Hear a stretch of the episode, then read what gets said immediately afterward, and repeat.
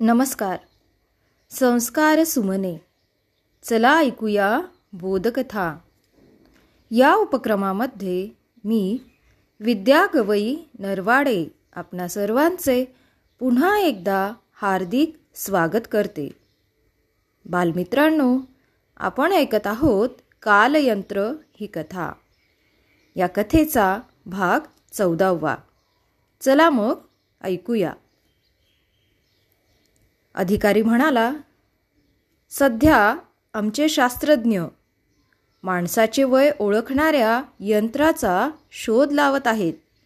त्यामुळे या औषधाचे वाईट उपयोग बंद पडतील. त्यानंतर एक पोलीस आत येऊन म्हणाला सर्व व्यवस्था झाली आहे. ठीक आहे. आता तुम्हाला हस्तिनापूरला पाठवण्यात येईल. हस्तिनापूर अजितने विचारले ती तर पांडवांची राजधानी. बरोबर अधिकारी हसून म्हणाला. तेच नाव आम्ही दिलंय. आम्ही म्हणजे शंभर वर्षापूर्वींच्या लोकांनी. त्यांनी सगळी जुनी नावं देण्याची फॅशन सुरू केली. मला वाटतं तुमच्या काळातले लोक दिल्ली म्हणतात जुई म्हणाली. आणि तुमच्या पुण्यनगरीला आम्ही पुणे म्हणतो. अजितने माहिती दिली. बरोबर. अधिकाऱ्याने दोघांची पाठ थोपटली आणि तो त्यांना दारापर्यंत पोचवायला आला. काही सेकंदातच ते तळमजल्यावर आले. तिथे उभ्या असलेल्या पिवळ्या चपट्या गाडीत बसले.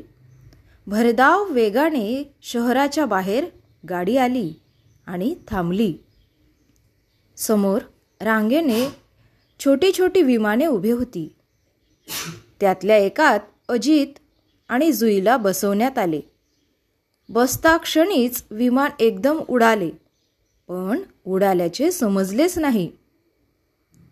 फक्त समोर दिवा लागला. सुरू झाल्याची खूण म्हणून कारण धक्का अजिबात बसला नव्हता. खिडकीतून सर्वत्र शहरेच शहरे दिसत होती. कधी येणार हस्तिनापूर?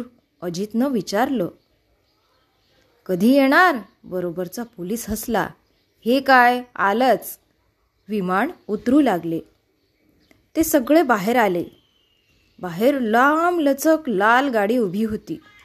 अजित आणि जुई लाल गाडीत बसून प्रचंड वेगाने एका पांढऱ्या शुभ्र इमारतीसमोर येऊन उतरले. बाल बालमित्रांनो या ठिकाणी आपण थांबूया. उद्या पुन्हा भेटू कथेच्या पुढील भागामध्ये. तोपर्यंत घरी रहा सुरक्षित रहा आणि मास्क वापरा. धन्यवाद.